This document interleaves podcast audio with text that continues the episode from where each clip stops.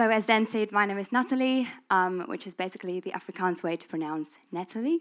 Um, so, Nat or Natalie or whatever you feel like, um, that is me. Today, we are continuing on with our series, Meta Matters, and we're up to part three. Um, so, we've been centered around this question that Paul asked the Corinthians in 1 Corinthians 6, asking, Do you not know that your body is a temple of the Holy Spirit? Don't you know that your body matters? So, the first week, we kind of covered up a lot of history about how we got to this place where today matter feels like it doesn't really matter. We really um, place a lot of emphasis on the spiritual realm of things and not so much on the physical. Um, and then last week, Dan talked about the word temple in this sentence um, and what it means that we're made in the image of the one God and that we are now the temple. So if you missed all that, please do go back and listen to the podcast. It is really good. Um, but today I want to take us another step onwards and look at what does it mean to be in a body, that our bodies are the temples. So would you stand with me, would you to, for the reading of Scripture?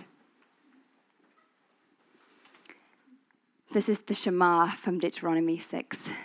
Hear, O Israel, the Lord our God, the Lord is one. Love the Lord your God with all your heart and with all your soul and with all your strength. These commandments that I give you today are to be on your hearts. Impress them on your children. Talk about them when you sit at home and when you walk along the road, when you lie down and when you get up. Tie them as symbols on your hearts and bind them on your foreheads. Write them on the door frames of your houses and on your gates. Feel free to grab a seat.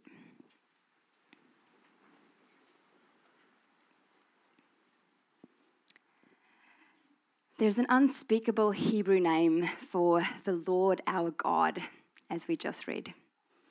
You might know it already.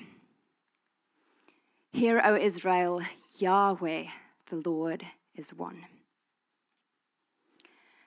The Jewish people understood this commandment to not take Yahweh's name in vain, a little bit different than we do today.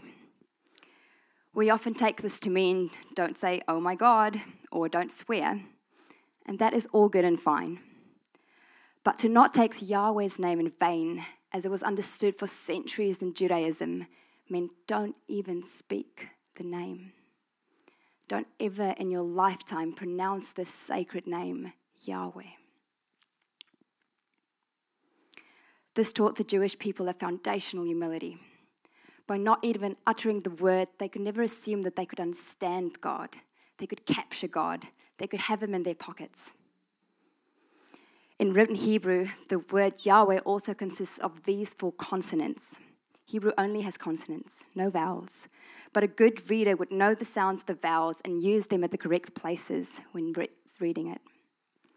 And here's the key these four consonants are the only ones, when read, that don't allow you to use your tongue or your mouth. And it sounds kind of like this. Yeah.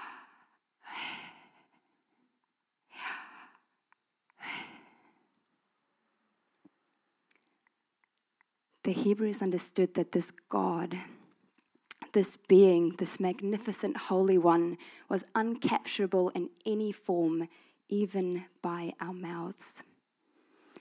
And more than that, He's available as the air in our lungs. We've been speaking His name ever since we were born. Hear, O Israel, is one. D.H. Lawrence says this. You can do whatever you want with a belief, but an experience does something with you. You're not in control anymore, the experience is. I don't know about you, but it feels like we're at a deadlock in Western Christianity where we so often confess these systems of beliefs with our mouths, but we look exactly like the people outside of church. We're quick to say that we understand God, and we Christians yell across the aisle at each other all the time about who understands God's best. But yet, our faith often remains largely in our heads. You may have come to the front of church one time and accepted Jesus in your heart. Or you may have gone to an epic Easter camp and given your lives to the Lord. you were deeply moved by the Spirit or by music or by a piece of poetry or whatever it was, and you gave your life to Jesus. And that is beautiful. But coming back to our real lives, to our jobs and our kids and our in laws, we so often struggle to let this belief live in our bodies, to see how the mundane matters of our lives really matter an expert of the Torah came to Jesus um, and asked him, What is the greatest commandment? And he quoted the Shema when he answered, You shall love the Lord your God with all of your heart, and with all your soul, and with all your strength, and with all your mind. See how that's a bit different?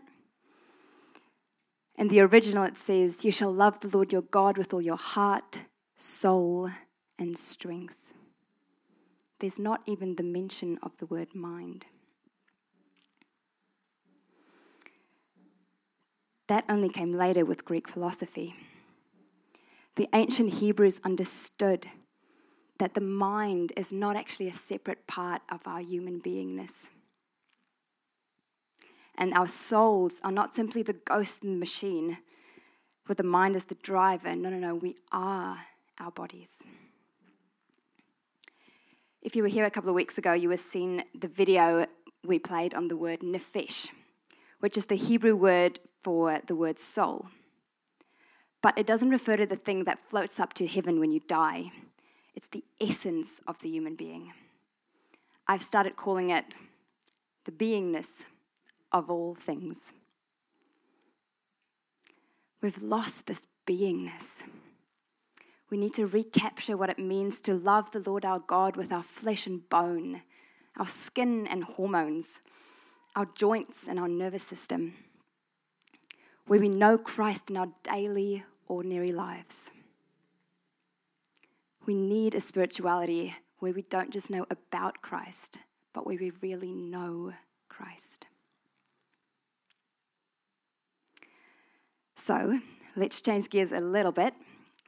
We left off our church history a couple of weeks ago with a church around the 6th century where Constantine has now legalized Christianity in Rome People aren't being thrown to the lions anymore for following Jesus. Woohoo!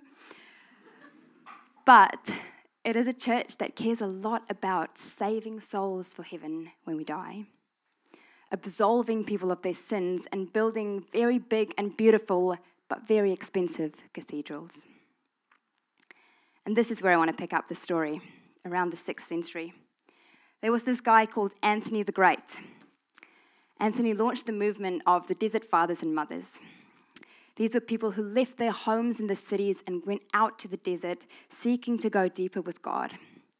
They were tired of the cultural Christianity of Rome and the wealth and the power status of the church. And they moved out of the cities to seek the sacrifice and the solitude of the desert. They were serious about pursuing God with their bodies especially in ways like fasting, silence, community, and long periods of prayer. They said, actually, my body has a lot to do with following God. And then, fast forward to that picture at the bottom, um, monks are becoming, these people kind of often moved back into the cities then and morphed into becoming monasteries, um, practicing what they did in the desert back in the cities. And then these monasteries were good for a while, but kind of like the Israelites, they turned out to be not so good. Um, and they morphed into becoming very studious, um, trying to pin down these felt experiences in the desert in books and academia. The role models who were seen by the people as being closest to God were those guys with the books and the robes, or those guys, remember them with the strange hair that we call the tonsure? Um, these were the people seen as being close to God. And somewhere along the line, we Christians developed this belief that our spirituality is not really related to our everyday lives, to our bodies, to normal hair, to our sexuality, to food, to wonderful sunshine. Our spirituality became practiced in our heads. And then fast forward another few centuries, and along came this guy, Oh, that picture is a bit blurry, isn't it? That's metaphorical. Um, Francis of Assisi. He lived in the 12th century and he started turning this idea that our minds are superior to our bodies on its head. He rejected the idea that um, Christianity should be lived out in monasteries and he took it to the streets. He preached poverty and love to ordinary people living ordinary lives. And he famously said, What can you do to a man who owns nothing? You can't starve a fasting man. You can't steal from someone who has no money. You can't ruin someone who hates prestige. I am truly free. St. Francis was also the patron saint of animals, famously preaching to the birds as he is there and caring deeply about all of creation. He preached a Christianity where God cared about the flowers, about the animals, about creation, against this backdrop of monks being studious in their rooms and reading books. And of course, when this guy, Francis of Assisi, died, the church did the one thing you would do to, for a man who spent his life um, preaching against poverty, preaching against um, prestige. And they built a massive church in his honor. in this huge basilica where St. Francis is buried, um, there's a small bronze statue of him inviting in the Holy Spirit. And instead of looking upwards as usual, he gazes longingly downwards. Francis understood that the Holy Spirit has in fact descended, that she is forever and always, first of all, here with us. Francis saw that the incarnation didn't start with Christ, it started with creation. It started with every tree and stone and animal. And that Christ then comes as the human incarnation. Christ has a body. John describes it and says, The Word became flesh and made his dwelling among us. We have seen his glory, the glory of the one and only Son who came from the Father, full of grace and truth. And then Eugene Peterson so beautifully paraphrases it and says, The Word became flesh and he moved into the neighborhood. Oh. God enters into creation again, this time as a man in Jesus the newest revelation of God comes through a body. And that changes everything. Yahweh, the mysterious one, is no longer found out there.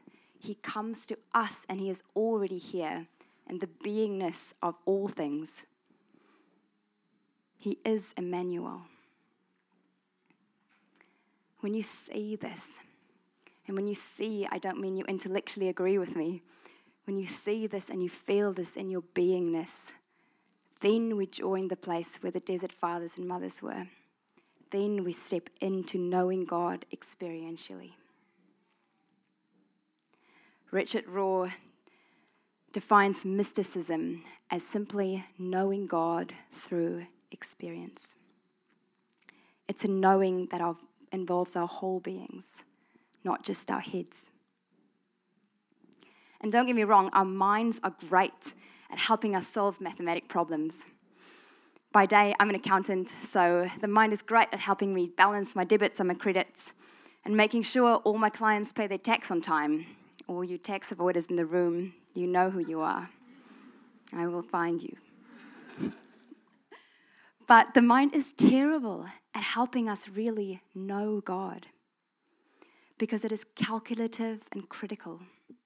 It's dualistic, either or in nature, and it doesn't allow us to really see this divine mystery of God. So let's explore this a bit further. We have an overload of information in our world. There's 500 hours of YouTube content uploaded every minute. 2,700 books published every day. Our news feeds are filled to the brim. And our minds are wonderful. It looks through it all, it takes it all in, it sifts it through for us, it puts it into boxes.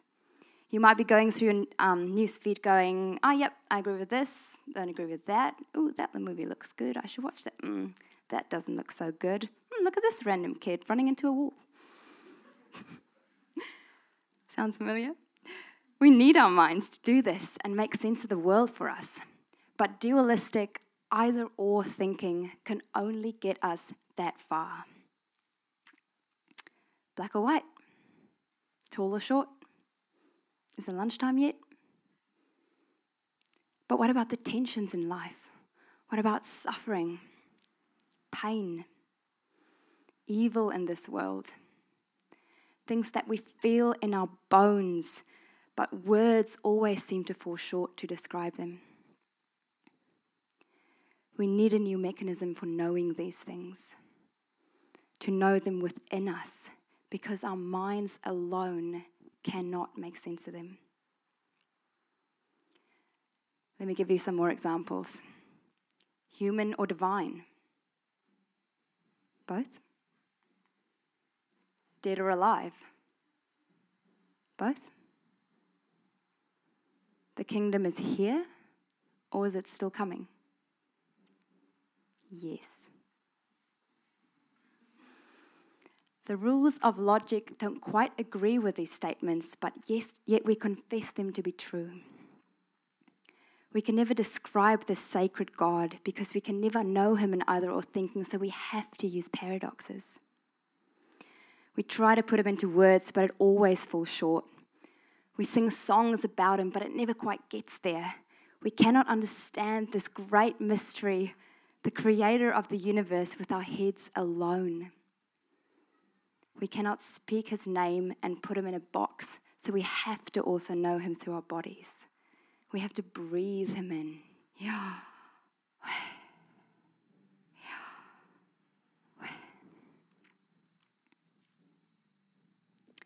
To know God in our bodies, we have to get out of our heads somehow. We need a new way. And the Hebrews help us again. They have this word, yada, which means to know. And you can only really know someone if you have a personal and intimate relationship with them. It's not just to have met someone in passing and then talk to them about them later and say, oh, yeah, I know that guy. No, it's to know them and have a relationship with them. There's a reason in Genesis it says Adam knew Eve and she became pregnant. The Hebrews don't do knowing with their heads. We usually do it mentally, but for them it's a physical thing. Knowing someone is having sex with them. It's carnal, it happens in our bodies, and it's transformative. You can't know someone and not be transformed by it. But how? How do we do this?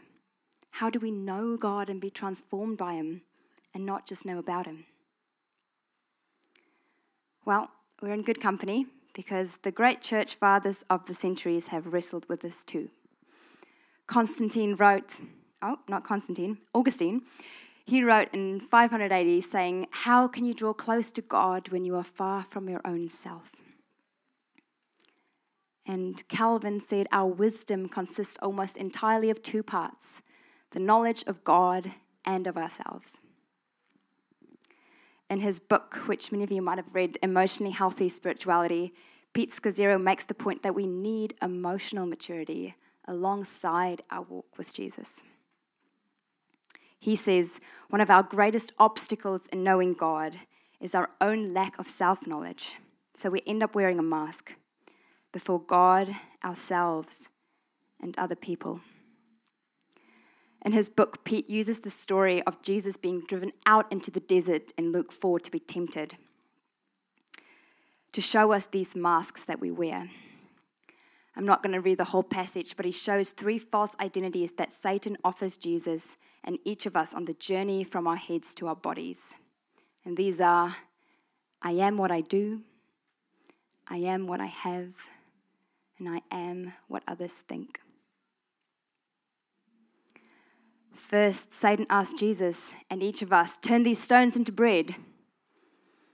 Are you constantly trying to prove your worth by what you're doing?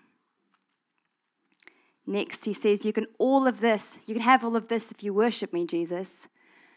asking us, Do you love anything more than God? And third, he asked of Jesus, takes him up to the highest mountain and says, Throw yourself down. Do you worship other people's admiration more than God?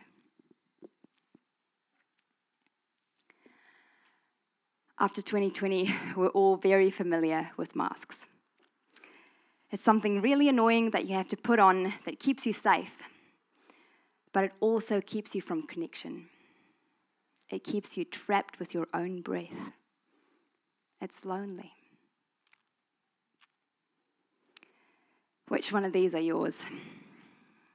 Many of us will have one that's our default one when we feel insecure and we put them on to feel safe. We shouldn't think that because Jesus was divine, that it was easy for him to resist these temptations. And go back and read them again and look for.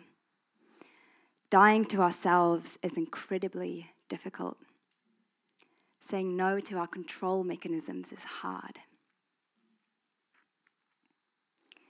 And you may be thinking, okay, okay, I know my mask here, but what's all this got to do with my body? Well, these masks we have are false identities that we put on that keeps us, us stuck in our heads.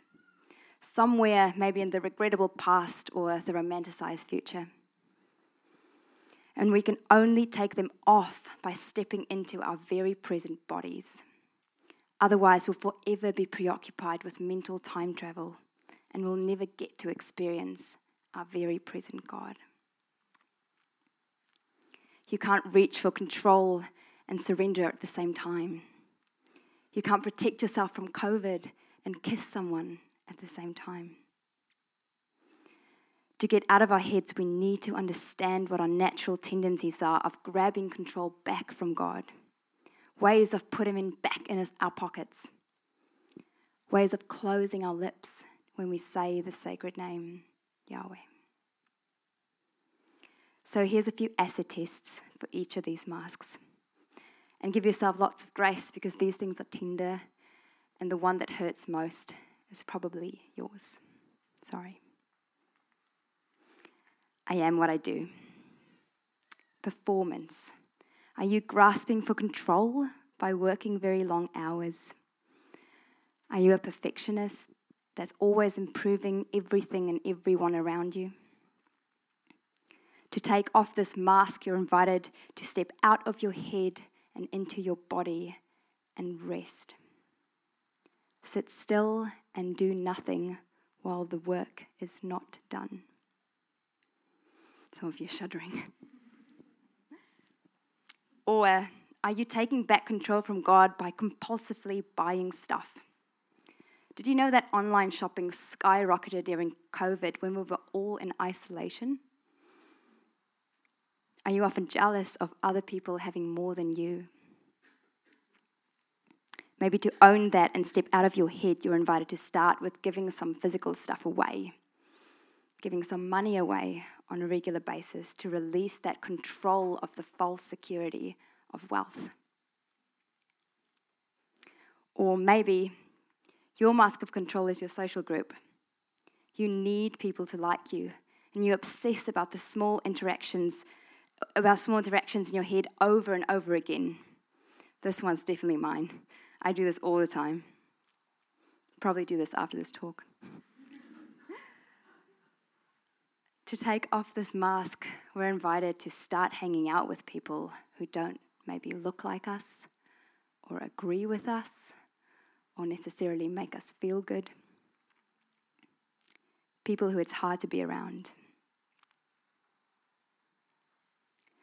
Notice how each of these masks has a physical response.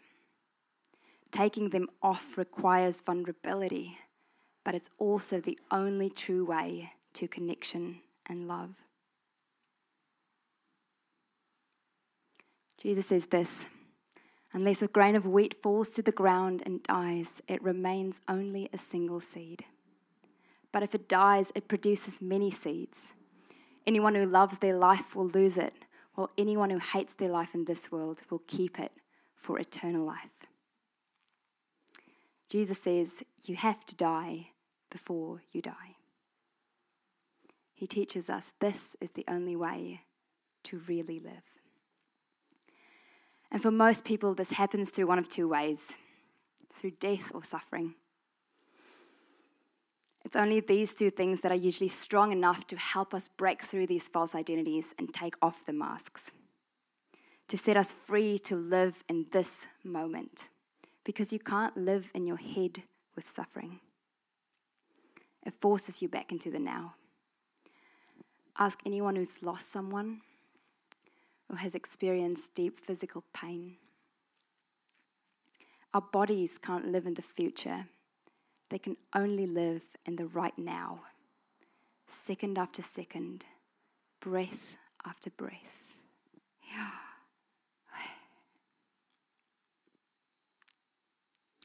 To recapture a holistic spirituality, we're invited to take our masks off and step into what is right now. You talk to any hospice worker, and they'll tell you this is true. And you will know this. When people are on their deathbeds, their popularity doesn't matter. It doesn't matter what they owned or who liked them. Love matters. They agree. There's a true self within us that is untouchable, unhurtable by any of these false identities. And it's this Christ self that is in you, deeply true and free. Paul put it like this Your old life is dead. Your new life, which is your real life, even though invisible to spectators, is with Christ and God. He is your life.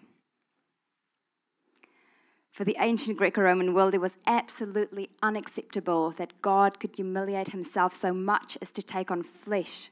But Paul says, no, no, no, our good, resurrected Christ bodies can come alive. We are free, free from the shackles of sin, free from our masks, free from the mental change that we're trapped in. We ourselves are incarnate, just like Jesus was incarnate. Christ has risen up in us. Isn't that gospel? Isn't that good news? That, thank you. That's what the incarnation means. There is no spiritual life and physical life. There is only life. There's only Emmanuel, God with us, in us, through us, through our bodies. But to get there, we have to die to ourselves. For a while now, I have been walking a road with depression. And very often, I'm triggered by something, and my thoughts will start spiraling, and it can get very dark very fast.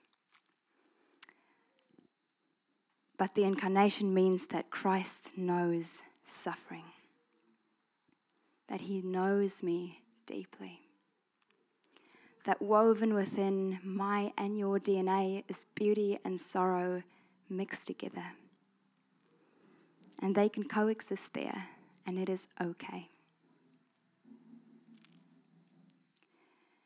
Maybe many of you think of Jesus and you see this Christ triumphant, the Christ that is powerful, strong, and in control, a divine and awesome Christ. But I've come to see Jesus much more like this as Christ suffering. His body is heavy, slumping under its weight. His wounds are clear. Christ is also a hurting, suffering man. I want to invite you this morning to look at the crucifixion of Christ as human and ask what that means for you. How do you move towards this Christ and become embodied? What do you need to surrender to?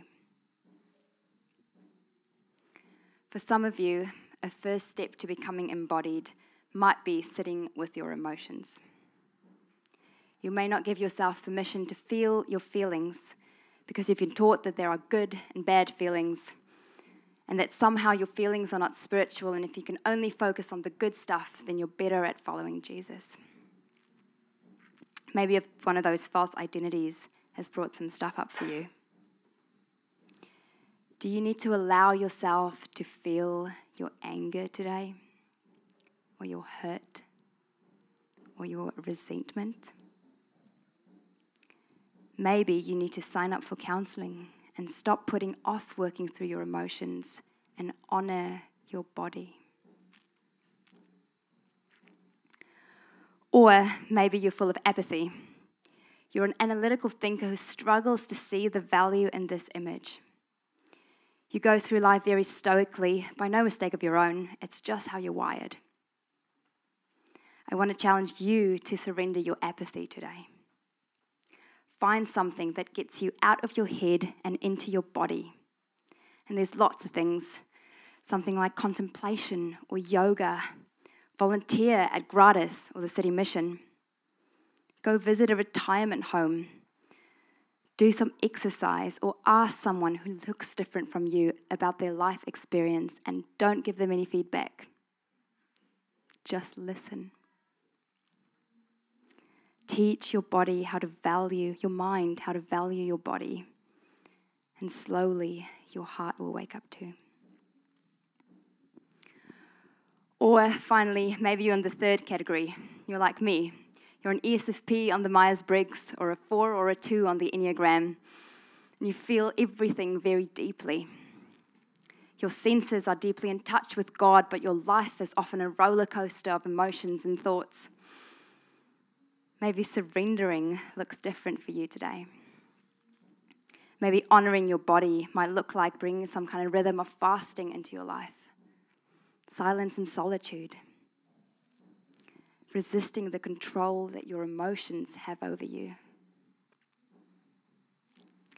We all have different personalities and needs, and that is part of being the beauty of the church together.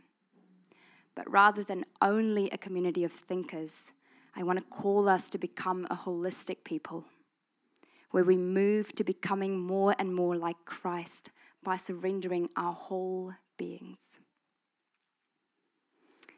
And maybe none of those practices resonated, and that's okay. They're a means to an end, a finger pointing to the moon, in whatever stage of life or personality you are, to know God deeper. So find your means. But remember, our end goal, our telos is this Do you know the great lover of your soul? Or do you know about him? Have you surrendered your whole mind, body, and being to the one who so longs to know you?